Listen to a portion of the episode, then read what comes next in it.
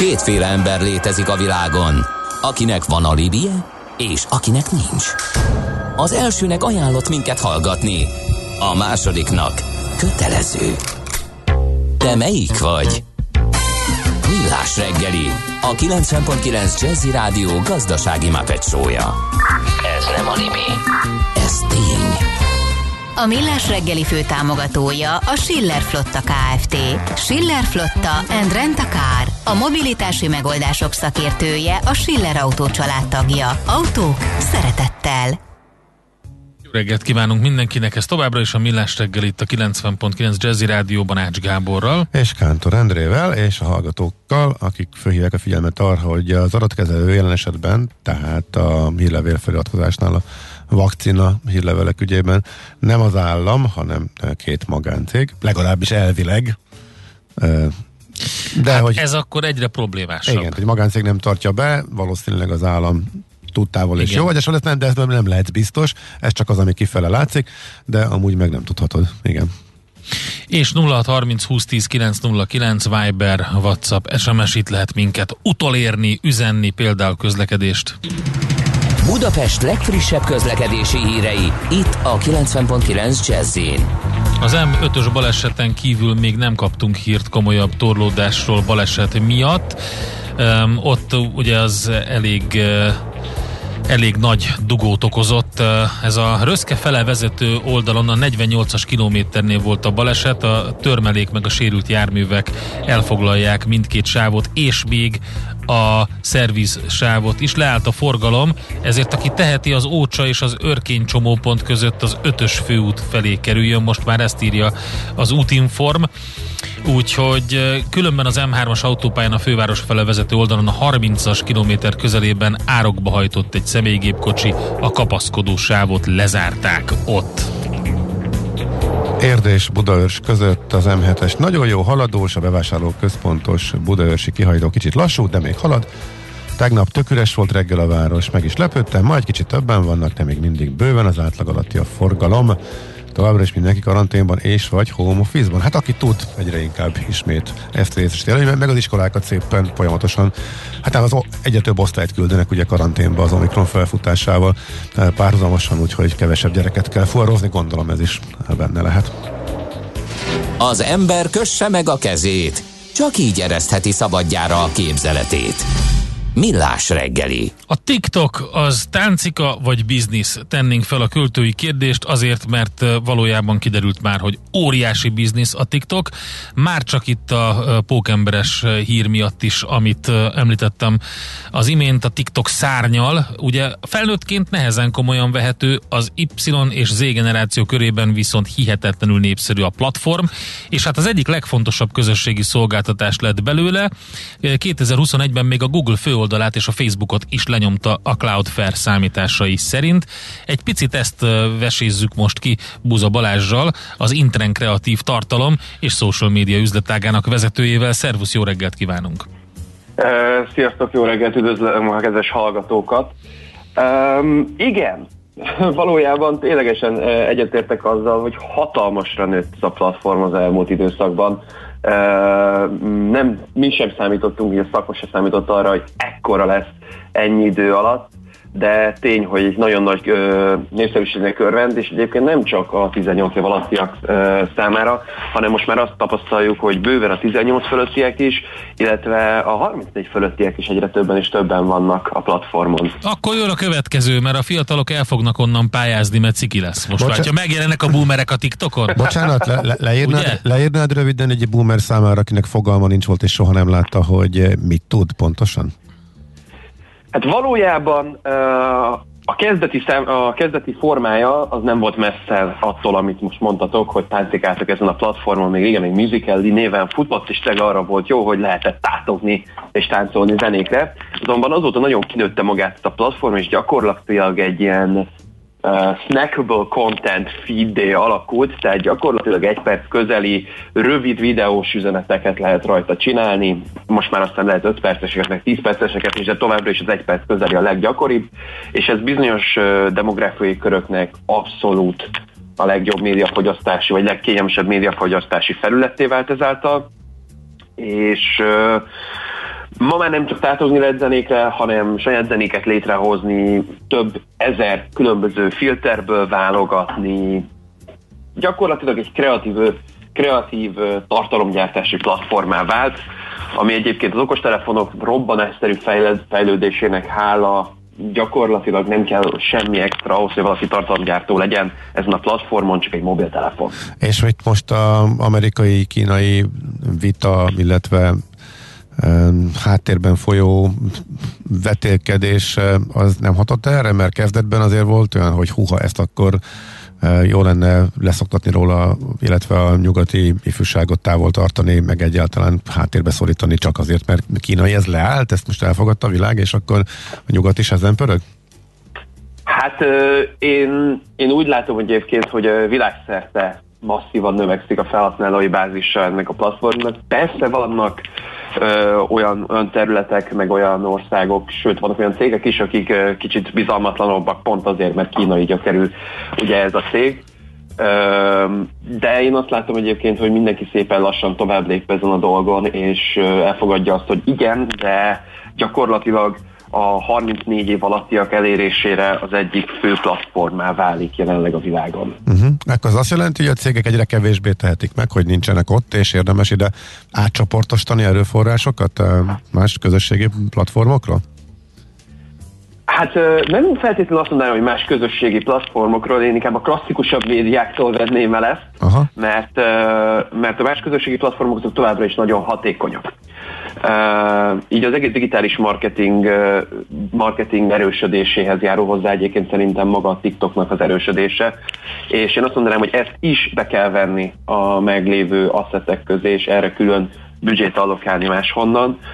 Ami biztos, hogy jelenleg hazánkban, ha csak a magyar viszonylatokat nézem, az egyik legolcsóbb uh, eszköz arra, hogy elérjük mondjuk a tizennyolc-harmincnégy éves korosztályt, aki abszolút potenciális célcsoport nagyon sok ügyfelünk számára például, és most már nem csak image célokra alkalmas, mert az utóbbi időben nagyon ráerősített a TikTok arra, hogy ő is hasonló ö, konverziós lehetőségeket produkálja, mint a Facebook, tehát már lead kampányokat lehet futtatni, már kollekciós hirdetéseket lehet futtatni, az impulzus vásárlás megerősítésére és a hosszú távú lead generálásra is elég keményen rárepült ez a platform.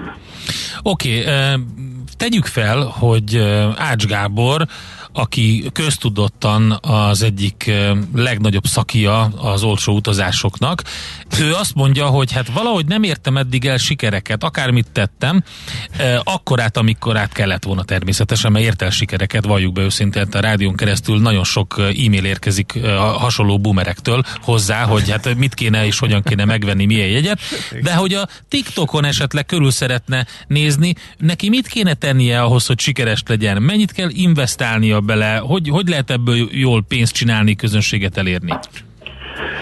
A, gyakorlatilag a, TikTok, a TikTokon kétféleképpen lehet ilyen szempontból pénzt keresni. Az egyik, az még jelenleg hazánkban nem elérhető, az idei évben fog ö, jobban beindulni. Sajnos Magyarország az a rolloutok tekintetében mindig a végén kullog, mert nem vagyunk akkora piac, de legalább meg lehet nézni a nemzetközi példákat ilyen szemszögből.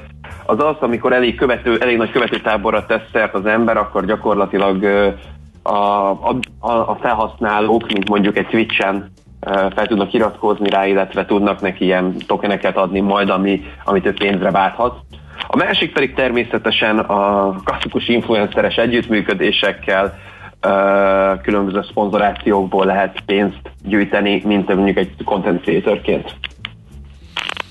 Tehát ha mondjuk egy céget vezet a Gábor, akiknek az lenne a profilja, hogy minél több emberhez eljussanak, hogy, hoz, hogy náluk foglaljanak jegyeket mondjuk, vagy, vagy az ő tanácsait kérnék ki, akkor neki mondjuk el kéne kezdeni valamilyen kreatív tartalmat gyártani a TikTokra, hogy, hogy ezáltal érje el a, a, a leendő fogyasztóit?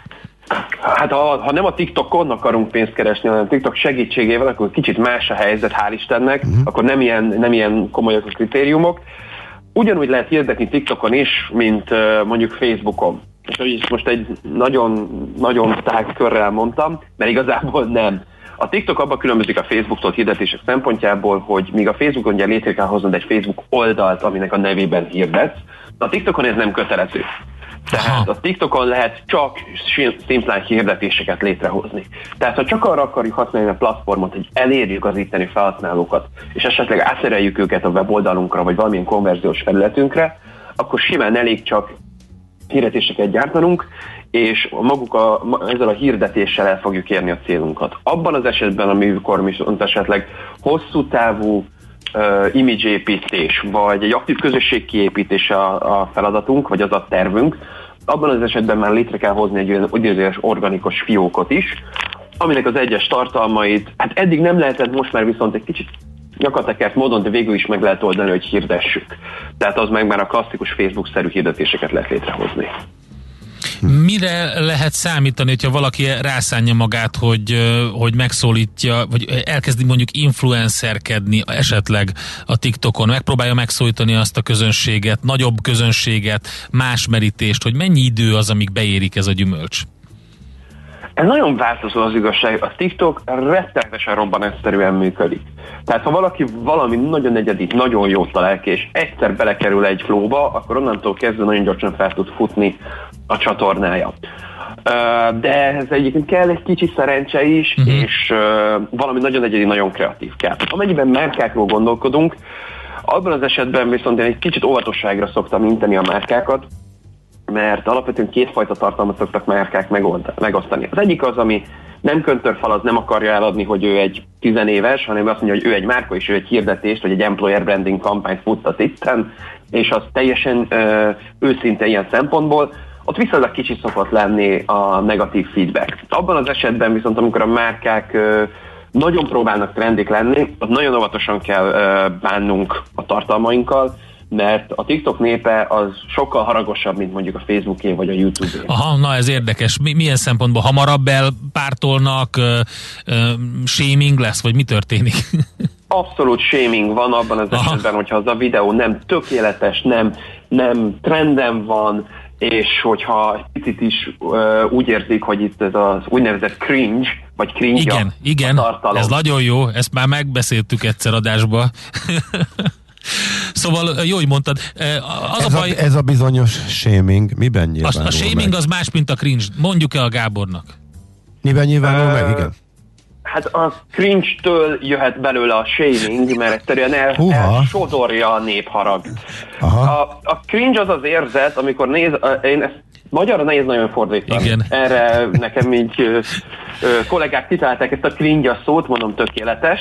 Ez, ez, ez, a, ez a, a boomereknek szekunder szégyen volt, és ebből lett ezt a... Ezt akartam, ugye? Hogy ez a szekunder szégyen a legközelebb hozzá. Tehát amikor valaki néz egy videót, és szekunder szégyen érzete van tőle, uh-huh. akkor ezt a, TikTok, a Facebookon még csak-csak nem mondja ki annyira. Uh-huh. Ugye a Facebookon saját fénykép, saját név van. A TikTokon viszont olyan felhasználó nevünk van, amilyet akarunk, és olyan profilképünk, amilyet akarunk, úgyhogy ö, ott azért kicsit szabadabb a száj, és ilyen a YouTube hőskorára utal vissza, hogyha egyszer az emberek valamire rárepülnek, akkor ott azt elsorolja a népharag. Az a baj, hogy, hogy én közben kitaláltam a tökéletes tartalmat a okosutasnak, és nem, nem, nem lesz így jó, nem? Félek ettől a shamingtől, mert a Dancing Gabe az szerintem zseniális lett volna, illik a TikToknak a kezdeti stádiumához is, utal egy picit erre, és szerintem, hogyha ebbe a, a Borsmörk pólóba Ács Gábor Izlandtól keresztül, vagy akár mondjuk egy luxushajó fedélzetén táncol mindig valamit, nem kell például ezt a floss dance, de valami jó pofát, akkor akkor szerintem az zseniális lenne, de lehet, hogy, hogy ha, tehát megcsúszhatunk egy banánhéjon, és cringe, átmehet cringe, a másik oldalra. Cringe kiváltására valószínűleg zseniális nem lenne. Nem biztos, igen. mert ez, ez, ez a határon mozog szerintem. Lehet, hogy sikeres lenne. Amikor ilyen ötletek vannak, hogy valamit próbáljunk ki, de azért nagy a rizikófaktor, akkor szoktam azt javasolni, hogy mi lenne, hogy ezt hirdetésben próbálnánk ki. Aha. Mert ha hirdetésben próbáljuk ki, akkor az a tartalom az addig van fönn a TikTokon, meg addig, lát, addig uh, mutatgatja a platform az embereknek, ameddig a hirdetés fut. Azonban abban a pillanatban, hogy azt mondjátok, hogy hú, vissza az egész, megnyomom a stop gombot, akkor annak ezen nem mutogatja az embereknek, és ugye nincs organikus csatornád, nincsen valami felület, ahol folyamatosan oda mennek az emberek, úgyhogy abban a pillanatban mintha mi se történt valami, ha ott se lesz. Nagyon jó, akkor lehet tesztelni a dolgot. Tehát akkor a fikázásokkal együtt tűnik el? Le lehet tiltani a TikTokon a kommenteket, ami egy zseniális funkció. Oh, hát ez kiváló. Nagyon jó. Mennyibe kerül ez? Csak azért, mert szerintem a Gábor elkezdett rajta gondolkodni. Nagyon kattog. Mondjuk az, igen. Hogy én mennyire adom az ötletet, az egy másik téma, de mennyibe kerül a TikTokra? Az igazság, hogy itt ez, ez egy kicsit komplexebb kérdés. Többfajta hirdetési formátum van a TikTokon. Van egy olyan hirdetési formátum, amit nagyon sok ügyfelünk kedvel mostanság, az a A YouTube Masthead hirdetésekhez hasonló, ez ilyen előre lefoglalós uh-huh, hirdetés. Igen. Ez olyan, hogy mind az adott napon, vagy napokon, amikor valaki bekapcsolja a TikTokot, az első videó, ami szembe fog vele jönni, még mert bármit csinálhatna, az a ti videótok lesz. Uh-huh.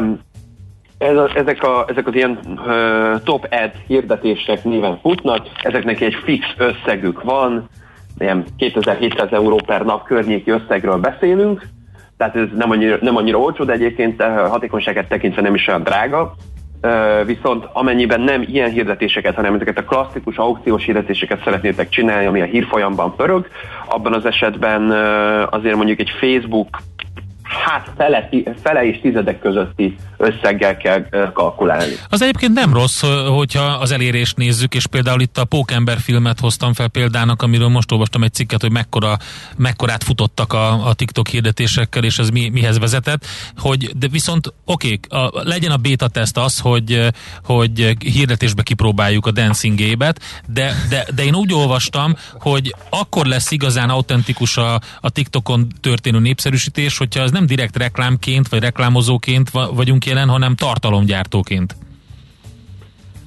Ez, bocsánat, ezt most nem értettem. Tehát, hogyha, e, tehát, hogyha ja, értem. Szóval, hogy én, én azt mondom, hogy beta tesznek, mehetnek a, a reklámok, hogy megnézzük, hogy bejön-e ez a Dancing Ape, csak hogy akkor lesz igazán autentikus és jó a dolog, és akkor terjedhet el, hogyha mondjuk tartalomgyártóként vagyunk jelen, tényleg.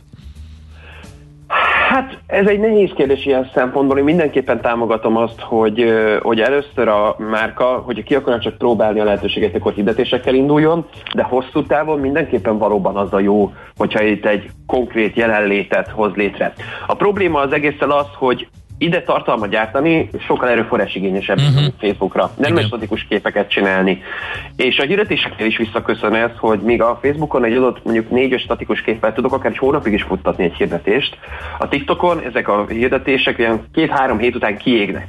Tehát ezeket gyakrabban kell cserélni, ezeket a kreatív tartalmakat. Aha. És mivel mindegyiknek videós tartalomnak kell lennie, ezért nagyobb erőforrás igényes. Hát igen, itt a Sony uh, példáját hoztuk föl, ugye a Pókember kapcsán, ők elég zseniálisan nyomták, mert ugye létrehoztak egy saját TikTok fiókot a filmben szereplő újságnak, a Daily Bugle-nek, és a tartózkodási helyszínként is be lehetett csekkolni a fiktív szerkesztőségbe, és maga jé ká. Simmons uh, többek uh, feltűnt többek között a Daily Bugle főszerkesztőjeként, üvöltözött néha pár másodpercet, és ugye nagyon jó hozta ezt a karaktert a filmben is, meg jé ká. Simmons óriási színész, tehát ez nagyon jól működött.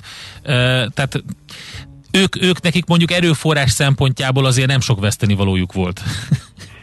Így van, tehát hogyha egy akkora bázisból indulunk ki, mint mondjuk a Sony, akkor az a könnyű egy ilyet csinálni, de gondoltunk kisebbekre is, mondjuk ők se sokkal kisebbek, anno a Taco Bellnek volt egy kampánya, aha. ami gyakorlatilag arról szólt, hogy hogy az új csomagolásukat, mert új csomagolásuk van, amivel akár már házhoz is szállíthatnak, és csak megkértek egy influencert, hogy csináld már meg, hogy egy lepöccinted a videó tetejéről, vagy a Taco Bell tetejéről a dobozt, aha. a csomagolást egy TikTok videóba, és hogy nézzük meg, hogy csinálj bele egy challenge-et, hogy vajon ki tudják ilyen könnyen meg jól lepöccinteni. Na most ez egy darab videó volt, és háromszázhúsz millió megtekintést generált a TikTokon keresztül. Igen, igen. A megosztásokon, meg a viralitáson keresztül. Ennyire jó, ennyire olcsón, ennyire nagy elérés, nagyon nehéz más platformokon generálni. Jó, figyelj, nagyon szépen köszönjük, jobban értjük, hogy hogy működik ö, bizniszként a TikTok, ö, tehát üzleti lehetőségként, és ö, szerintem elgondolkodtattunk ö, egy pár embert, illetve vállalkozást azon, hogy esetleg itt érdemes kipróbálni ö, magát, és terjeszteni egy picit az igét. Balázs, köszönjük szépen! Köszönöm szépen, további Tovább, szép napot. Neked is további szép napot, jó munkát. Buza Balázsral beszélgettünk, az Intren kreatív tartalom és social média üzletágának vezetőjével. Hát kattog, Dancing Gabe. Kattog az agyam, melyik táncol Dancing egyet. Gabe. Abszolút, abszolút. Figyelj, mindenhol figyelj. táncolsz egyet. Figyelj, én szerintem óriási lesz. de ezt majd figyelj. A bord elé terjesztjük. Jó, azt mondja, hogy figyelj, kérdések gyorsan. Betűzzétek le ezt a szakszót, létszik. Nem értem. Melyiket? A, a shaming oké, okay, a másik cringe, nem megy. C-R-I-N-G-E. Cringe. Igen, azt mondja, hogy megnyugtató, hogy az E-generáció egy-két percig képes nézni egy tartalmat, írja Laci. Aztán... Igen. Ti nem vagytok boomerek, azt ugye tudjátok. Nem vagyunk boomerek, nem. Valóban erről egy szemantikai vita folyik. A következő helyzet ezzel a kifejezéssel. Nem vagyunk boomerek, mert nem tartozunk bele a, a per definíció. Viszont az Y és az Z generáció nagyon sokszor utal ránk is úgy, mint boomerők, ezt kiterjesztették igen. egy kicsit jobban. Igen, mi magunkra veszük szívesen egyébként, igen. Uh, ja, közlekedés is van, fontos. Pesti rakpart, tizenharmadik kerület lejáró után baleset. Hú, abban azért több is van, nem? Hú, alakul a dugó, ezt még kicsit pontosítani kéne, hogyha lehetne. Azt mondja, gyerekek, uh, na jó, Ács Gábor önmagában influencer. Hát ez tessék, ez szerintem, tessék. Köszönöm, de ennyi, nem. Ennyi. Uh, szerintem nem. Al- alapfűszer lettél. Figyelj. Kihagyhatatlan. Biztos nem az iskolai karanténtól van kisebb forgalom. Legfőbb a kicsiktől, mert tizenkét éven felüli osztályokban továbbra sincs karantén. kilencedik osztályban, figyelj, ezen tizenkét igazolt covidos, a többiek járnak, írta a hallgató nyolc huszonnégykor, majd nyolc huszonötkor, egy perccel később javított, bocs, már tizennégy, már, már a félosztályos, igen, félosztály igen. Uh, covidos, és akkor, hát még egy Chuck Norris le tudott iratkozni a vakcina hírlevélre. Oké, okay, ez a nap es em es eddig, köszönjük szépen!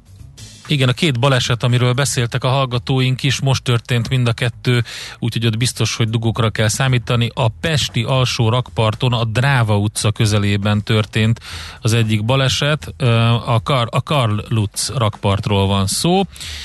Hát most igazából nem is tudom, hogy hol lehetne ott kerülni, mert uh, igen, uh, igen a, drá, hát ma a Dráva utca az, ahol, ahol esetleg lehet, úgyhogy ott uh, érdemes figyelni, hogy ne hajtsunk rá a rakpartra, és a tizenkettedik kerület Istenhegyi úton történt a, egy baleset a Lóránt utcánál, uh, az Istenhegyi lejtő és a Lóránt utca után, úgyhogy ott is uh, arra kell készülni, hogy um, dugó lesz, illetve torlódás. Ne neves, mondja. Jaj, nem, hallgató javasolja a Van Damme táncot a kickbox filmből. Jó, de az nehéz, az nehéz. Miért nem jó a vérciki vagy a kínos? Nem azt jelenti a cringe, vagy hogy ezt mi nem érthetjük? Vagy de hogy... azt jelenti, ilyesmit jelent, de öm, nagyon zavarja ezt a generációt, hogyha olyan szavakat használ, amit te. Tehát nem, nem szereti használni. Ő egy új szót gyártott magának, átvette rögtön angolból, ezt használja, magyarosítva, aha. és azt, azt se szereti, tehát ha te a, használod. Tehát az a vérciki, hogyha te ezt I, használod. Ha te elkezdesz így beszélni, aha, az. akkor az borzasztó, azt alig bírják elviselni, úgyhogy nem, azt ők, ők saját szubkulturális identitást teremtettek ezzel, uh-huh. azokat a szavakat, te azt ne használ. Még egy nagyon fontos nyelvi kérdés. Akkor ez most jelző, vagy ige? Tehát ha azt mondják, hogy ez a videó nagyon cringe, vagy ezt a videót nagyon cringe-elem, vagy akkor az mind a kettő fog? Nem, nem, nem. Ez a videó nagyon cringe, ettől cringe-elek. Ettől cringe-elek? Igen, aha. vagy bekringe-eltem. Húha, ezt is apukám. Lehet használni. Mind a kettő, mind a kettő. Figyelj, tök jó egyébként. Értsünk új magyarul. Tök jó, hogy ezt megkérdezted, ezeket, mert en o pé kú rovatunkban pont hasonlóval készültem. kétezer összegyűjtötték, kétezer, hát nem összegyűjtötték, többször is megjelenik minden évben a Merriam-Websternek többek között, meg az Oxford Dictionary-nek a, az a gyűjteménye, hogy milyen szavak kerültek be újonnan az angolba, és innen nyilvánvalóan tovább fognak vitorlázni ezek a szavak más idegen, más nyelvekbe is. Tehát gasztronómiai szavakról lesz majd szó az en o pé kú rovatban, hogy milyen kifejezésekkel gyarapodott az angol nyelv tavaly. Úgyhogy ezeket majd összesítjük a végén az adásnak en o pé kú rovatunkban. Most azonban jön Czoller Andi a legfrissebb hírekkel, információkkal, utána aranyköpésünket követően jön Várkonyi Gábor autós szakértő, szkeptikus amerikaiak, lelkes kínaiak, ki venne elektromos autót? Teszi fel a kérdést a szerkesztő úr, meg a Deloitte is. Műsorunkban termék megjelenítést hallhattak. A Millás reggelit nem csak hallgatni, de nézni is lehet. millás reggeli pont hu Aranyköpés a Millás reggeliben. Mindenre van egy idézetünk. Ez megspórolja az eredeti gondolatokat. De nem mind arany, ami fényli. Lehet kedvező körülmények közt gyémánt is. Szilvási Lajos magyar író kilencven éve született ezerkilencszázharminckettőben, többek között azt mondta, a gazembereket a tisztességesek gyávasága élteti. Hát meg még sok minden, a tisztességesek tisztessége is élteti, mm. ugye? De igen, valóban is. Igen.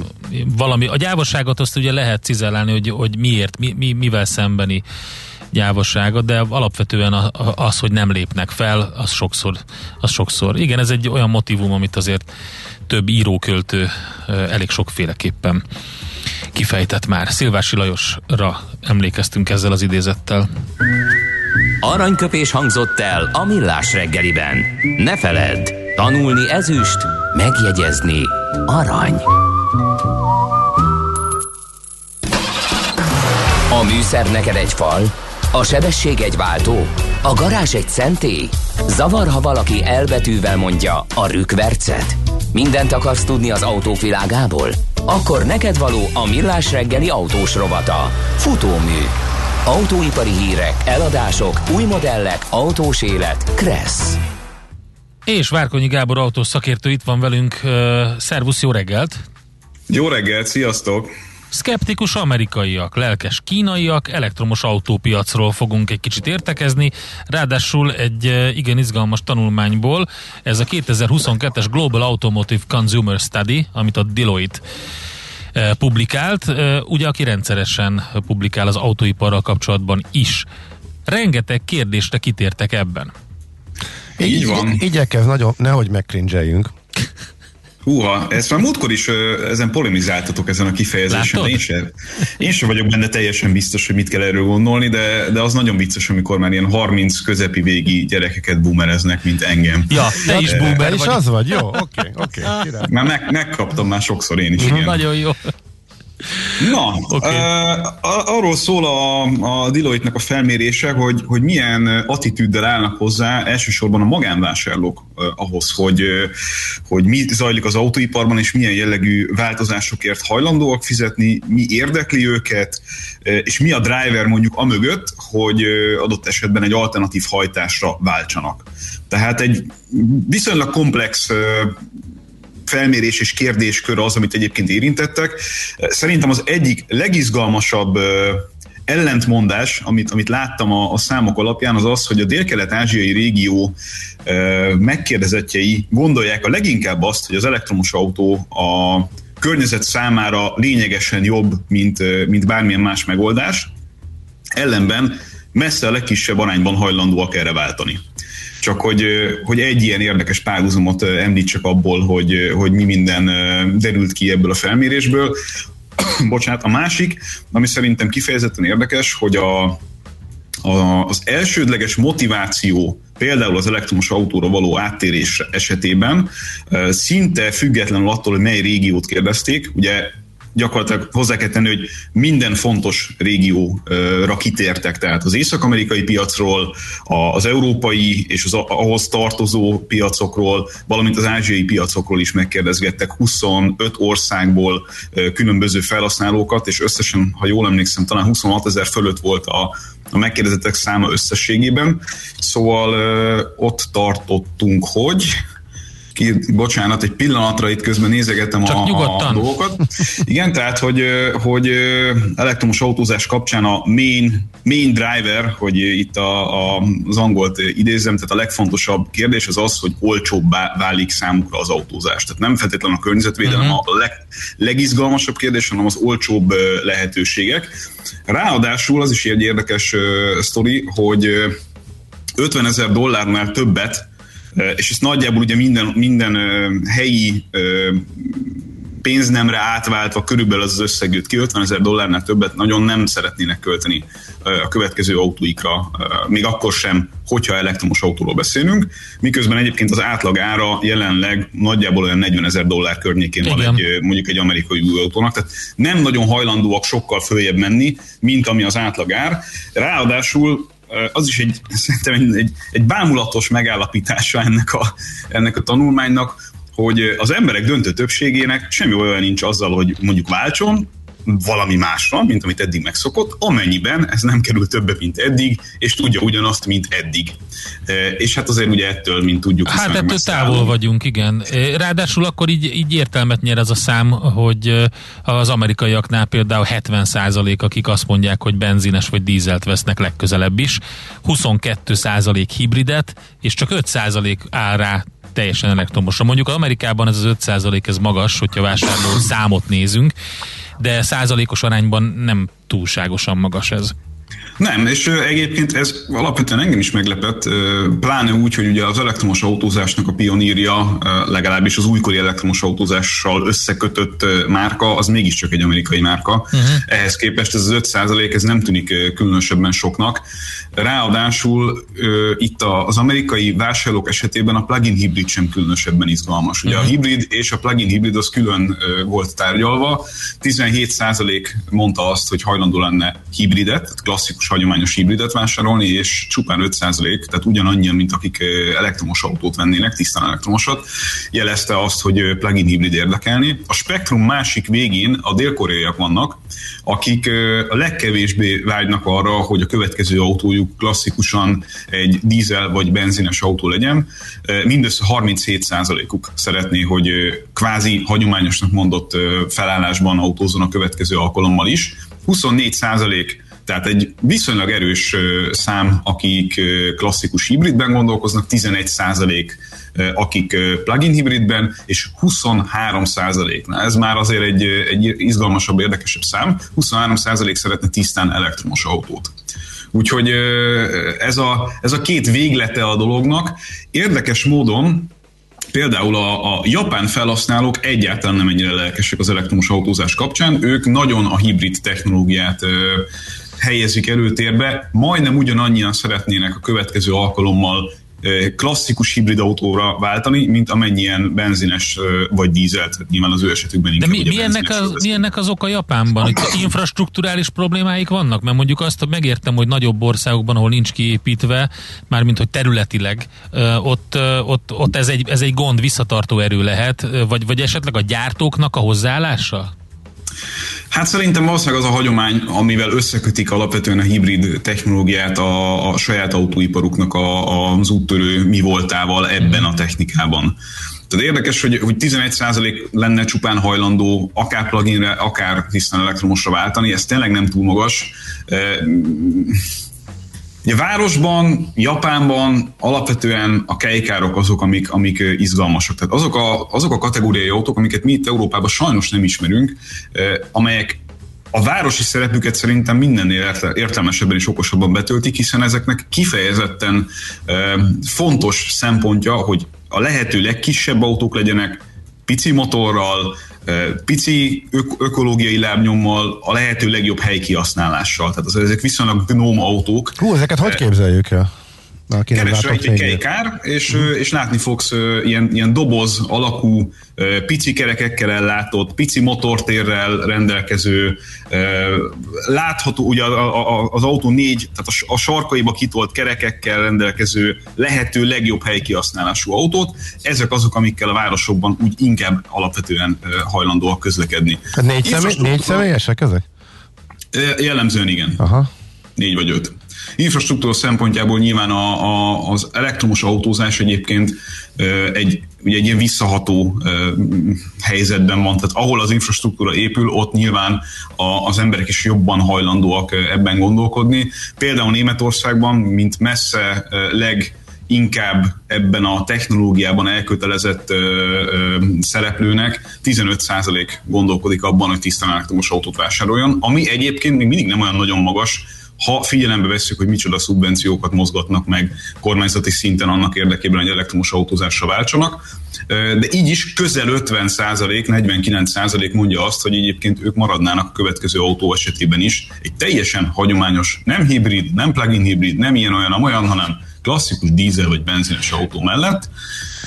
Az a, az a furcsa, hogy, hogy Itt is inkább a sima hibrid, mint a plug-in hibrid az, ami, ami izgatja az embereket. Én magamtól azt tippeltem volna, hogy a németeknél már ez az arány átállt, és inkább a plug-in hibrid az érdekes számukra, de egyébként ezzel a plug-in hibrid történettel a legmagasabb százalékos arányt érik el, amennyire látom itt a statisztikából. Még talán... Hát talán ott volt a legnagyobb a, a, a, ennek a társadalmi... átitatódása ennek az egész témának, ugye a környezetvédelmi szempontok és stb. Tehát Németországban most már jó pár éve erőteljes társadalmi vita és dilemma megy ugye a, a, az atomenergiával kapcsolatban, a szennyező cé o kettő kibocsátó fosszilis energiákkal kapcsolatban, tehát, tehát gondolom ezért ilyen magas az arány. Igen, csak hogy... hogy de mégsem plug- annyira magas, mint amennyire vártál, számítottál volna ez alapján. Meg hát pont a plug-in és a sima hibrid közötti különbségnek gondolnám azt, hogy egy német piacon, ahol egyébként a plug-in hibrideket ugye nagyon erősen szubvencionálják magánszemélyek számára is, és ezek, ez a technológia egy nagyon jó átmeneti technológia arra, hogy az ember mondjuk emissziómentesen közlekedjen a hétköznapokban, vagy hát lokális emissziómentesen, hogy egészen pontosan foglal, fogalmazzak. Én azt gondoltam volna, hogy magasabb arányt képvisel, főleg a sima hibriddel összehasonlítva. De menjünk egy pillanatra Kínára, mert ez is szerintem rettenetesen izgalmas. Ugye ott ötvennyolc százalékról beszélünk azok esetében, tehát még mindig a túlnyomó többség, aki klasszikus autót szeretnének a következő alkalommal is vásárolni, tizenhét százalék a, a sima hibrid, csupán hat százalék érdekes módon a plug-in hibrid, tehát olyan, mintha ebbe a technológiába ott nagyon nem hinnének, és tizenhét százalék, tehát elég masszív ott is azoknak az aránya, akik tisztán elektromos autót szeretnének, és mindössze két százalék, erről a kategóriáról nem beszéltünk eddig, két százalék az, aki valamilyen alternatív, egyéb alternatívában gondolkozik, tehát mondjuk mit tudom, metanollal hajtott autó, vagy, vagy valami ehhez hasonló történet, ami annak függvényében izgalmas, hogy Kínában azért tényleg nagyon sok technológiát futtatnak párhuzamosan egymás mellett, és a kísérletezés kapcsán, akár itt, hogyha hidrogénról beszélünk, vagy, vagy mondom erről a metanol megoldásról például, a kísérletezés kapcsán eléggé előre haladottak. Ennek ellenére úgy tűnik, hogy a most már mondhatni hagyományosnak vélt alternatívákhoz képest ott sem nagyon gondolkodnak semmi egyébben. Legalábbis nagy tömegben nem. Itt nagyon-nagyon fontos hozzátenni újra és újra ez az egész ö, ö, felméréshez, hogy itt azért magánembereknek a preferenciáiról beszélünk. A céges vásárlás az, ami végül is alapvetően eldönti azt, hogy merre megy az autóipar, és a céges irányzatokban azért a, az előírt elektromos hányad az eléggé magas. Tehát a az, hogy mit szeretnének a vásárlók, meg hogy mi lesz az autópiacon, az ilyen szempontból nem feltétlenül fedi Aha. egymást. Ami viszont nagyon izgalmas továbbra hát, is. Figyelj, hogy... de azért nem, egy, jó, oké, értem, és megértem az aggályaidat ezzel kapcsolatban, de van ennek az éremnek egy másik oldala, mégpedig az, hogy hát alapvetően ki is mondtuk az elején, a vásárló mit szeretne? Olcsó legyen, messze tudjon menni, tudjon vele mindent csinálni, és ne kelljen sokat fizetni. És igazából nem érdekli az, hogy mennyire fogy, ö, ö, környezetromboló. Na most azért ebben a szempontban meg kell fogni a kezét egy kicsit, és irányítani kell, mert hát így gyarlók vagyunk mindannyian. Ha nem teszi ezt meg helyettünk valaki, látjuk, hogy mi történik, kidobáljuk a szemetet az erdőbe, összefüstöljük a környezetünket, és kész. Az átlagvásárlóról. Igen, hát a nagy tömegről beszélek. Van egy szűk kör, akiket érdekel, és nem dobja ki. Ez a helyzet. Tehát azért sem teljesen korrelál, Gábor. Úgy érzed, hogy aggályai vannak ezzel kapcsolatban? Igen. Én csak, én csak a krónikása vagyok ennek a, ennek a felmérésnek, még csak semmi fajta megjegyzést sem mertem hozzátenni, nehogy itt nem, meglegyek. Nem, nem, nem, nem. Nem. nem akartam ezt rácsütni, én csak azt mondom, hogy, hogy, hogy tök jogosan elmondtad, hogy nem feltétlenül korrelál az, hogy mit szeretnének a fogyasztók, és hogy, hogy, de én meg azt mondom, hogy hát most van, amikor a fogyasztókat egy picit így irányítani kell. Egy, persze, igen. persze, egyébként az, az nagyon-nagyon érdekes, hogy mennyire bejutott itt a mainstream gondolkodásba az, főleg az európai gazdag államok esetében, hogy átalakítsák alapvetően a cégautó adó és a cégautó szabályozás, meg leírási lehetőségek, meg egyebek kapcsán a, a törvényi lehetőségeket arra, hogy mondjuk adót spóroljanak a, a cégek. És szerintem ez alapvetően egy üdvözlendő ö, irányzat, ugyanis alapvetően azt gondolom, hogy egy eléggé pazarló irányba viszi el a, a a nagyon bőkezű lehetőségek tárháza az autóválasztást akkor, amikor mások pénzéről beszélünk idézőjelben. Itt arra gondolok egész pontosan, hogy, hogy nagyon konkrét felmérések vannak arról, hogy az, aki cégautót vásárolhat magának, az teljesen más szempontok és anyagiak szerint e, szokott választani. Magyarul mindenki minimum egy, de lehet, hogy kettő kategóriában nagyobb autót enged meg magának azért, mert ugye egyszerűen így jön ki a matek, tehát megéri alapvetően. Hogyha már juttatásként kapod, van egy havidíjad, és e, a cégautó e, szabályozást figyelembe véve az autógyártók ugye igyekeznek mindig résen lenni, hiszen a cégautó szempontjából könnyebb meggyőzni flottakezelőket arról, hogy, hogy a saját terméküket választák, ha éppen van egy olyan ajánlatok, ami az akkori adózási feltételek szempontjából nagyon alacsony havidíjakat hoz ki, akkor ebből könnyen lehet az, hogy mondjuk magunknak vásárolnánk egy szerényebb, egyszerűbb, kisebb fogyasztású, normálisabb, idézőjelben normálisabb autót, tehát az jelenlegi adózási rendszer alapján belefér, hogy vegyünk egy két és fél tonnás plug-in hibrid es u vét, és akkor megvesszük azt.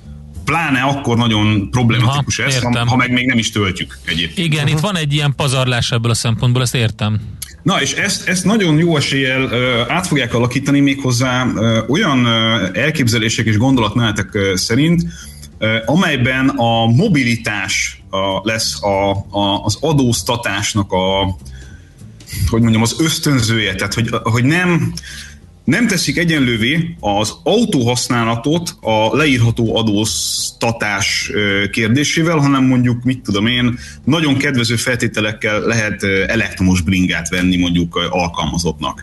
Vagy nagyon kedvező feltételekkel lehet, mit tudom én, tömegközlekedéssel vagy vonattal kapcsolatos megoldásokat adni, és mellé mondjuk valamit az autóval is. Vagy, igen, ez szerintem tök jó. Carsharing például. Hogy, hogy ez például pont az, a, az, amiről beszéltem, csak cég szinten, tehát vállalati szinten, hogy kicsit a vállalatokat is, és az alkalmazottakat is egyben a szabályozással arra irányított, hogy hát figyeld, itt vannak ezek az opciók, tök jó opciók, használd inkább ezeket ki, ahelyett, hogy ö, egy nagyobb autót vennél, ö, amire nem biztos, hogy szükséged van, de megengedheted magadnak a szabályozás alapján. Ráadásul ugye nagyon-nagyon torz adózási uh-huh. sztorik vannak azért ebben, tehát hogyha veszel egy kvázi hagyományos autót, akkor több ezer eurós éves gépjármű adót fizetsz bizonyos országokban, Európában, miközben, hogyha megveszed ugyanazt a típust egy plug-in hibriddel, még akkor is, hogyha nem töltöd, akkor arra meg nulla. Uh-huh. Ja, tehát, hogy igen, értem. Ugye ezek ilyen szempontból nagyon elviszik, vagy eltorzítják a, a, a dolgokat. Amit még a Deloitte kapcsán, vagy a felmérés kapcsán újra szóba hoznék egy pillanatra, az annak a felismerése, illetve annak a megerősítése, hogy a saját autóbirtoklás az továbbra is a, a fókuszpontja az egyéni mobilitásnak világszerte. Tehát ha, ha megkérdezik, hogy szeretne valaki saját autót, akkor természetesen arra az a válasz, hogy a továbbiakban is egyébként számítanak arra, hogy saját autót birtokolnak. Annak ellenére, hogy ugye nagyon régóta halljuk azt, hogy ö, alternatívák ö, is felmerülnek, főleg a fiatalabb generáció fejében arról, hogy kell-e autót vásárolni, vagy sem. Nyilván ez nagyon erősen összefügg azzal, hogy ki milyen környezetben éli a hétköznapjait. Tehát nyilván egy nagyobb városban nagyon könnyen le lehet mondani a saját autóról, sőt, ott adott esetben egy, egy nagyon nagy akadályozó tényező egy saját autó, miközben mondjuk vidéken élve autó nélkül azért eléggé meg van lőve az ember, és ez továbbra is kirajzolódik. Gyakorlatilag független attól, hogy egy európait, egy ázsiait, vagy egy, vagy egy amerikait kérdezünk ebben a kérdésben. A másik, ami szerintem szintén elgondolkoztató, vagy érdekes, hogy annak ellenére, hogy a az elkereskedelmet, meg az online autórendelést nagyon kiemelten kezelik, mint témát az autógyártók is, és egyébként a trendeket kutató szakemberek is. Nem nagyon látszik igazi attitűdváltás ebben a kérdésben. A megkérdezetteknek a nagyon elsöprő többsége továbbra is azt nyilatkozta, hogy személyesen szeretne autót vásárolni, és ezért hajlandó is elmenni adott esetben egy, egy kereskedelmi egységbe. Tehát ez a, az online rendeljük az autónkat legenda, ez szerintem továbbra is egy, egy legenda. Vannak nyilvánvalóan olyan techi arcok, akiknek ez kifejezetten izgalmas opció tud lenni, de az emberek többsége egy ekkora beruházást még mindig valami fajta szertartással kísérve a saját autó kereskedésében, tehát mit tudom, akiben megbízik, vagy akivel uh-huh. régóta dolgozik, ilyen jellegű kereskedésekben szeretne megvásárolni. Ami uh-huh. Uh-huh. Szerintem okay. egyébként egy jó hír. Oké, okay, Gábor, nagyon szépen köszönjük, nincs már több időnk, elfogyott. Egy fél percünk, jó? Csak egy fél nagyon gyors kérdés. Nagyon... Hitelbe mész, Gábor, hát hitelbe mész. Figyelj, ez mondd, nem lesz fix kamatozású, most mondom. Figyelj, mondd, büntető kamatot is vállalok, figyelj, ezt akkor is nekik Rögzített kell, idő. Nekik kell szegeznem.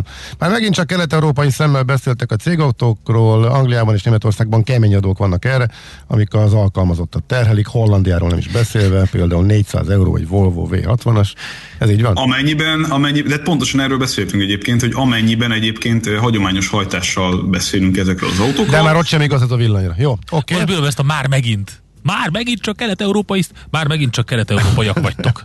Na figyelj! Na, megint csak már megint csak budapesti szemmel beszéltek ezekről a dolgokról. Figyelj, miért? Én még rácuppantam ezekre a japán, hogy hívják, a keikárokra. Keikár, igen. Hallgatók írják, hogy hát Suzuki Wagon R. Azaz. Hát, hát az ezek azért kisebbek azért, nem? Igen, tehát, egy klasszikus kejkárnak a, a jellegéhez nagyon közel van, ahogyan fel van építve, meg ahogyan kinéz, de egy kejkár az mondjuk egy, egy harminc százalékkal kisebb autó, mint egy Wagon R. Magyarországon is volt egy nagyon pici Daihatsu, ilyen doboz, doboz Daihatsu, akkor, akkor az nagyjából hasonló, ugye? Jelzem, Gábor. Jó, figyelj, akkor majd meg fogjuk kérdezni, meg kíváncsi vagyok, hogy ez miért nem ment túl Japánon, tök érdekelne, hogy ez miért nem. Gábor. Csomó, csomó helyen ez fontos lenne, hogy elterjedjen. Gábor, harminc másodpercről van szó. Jó.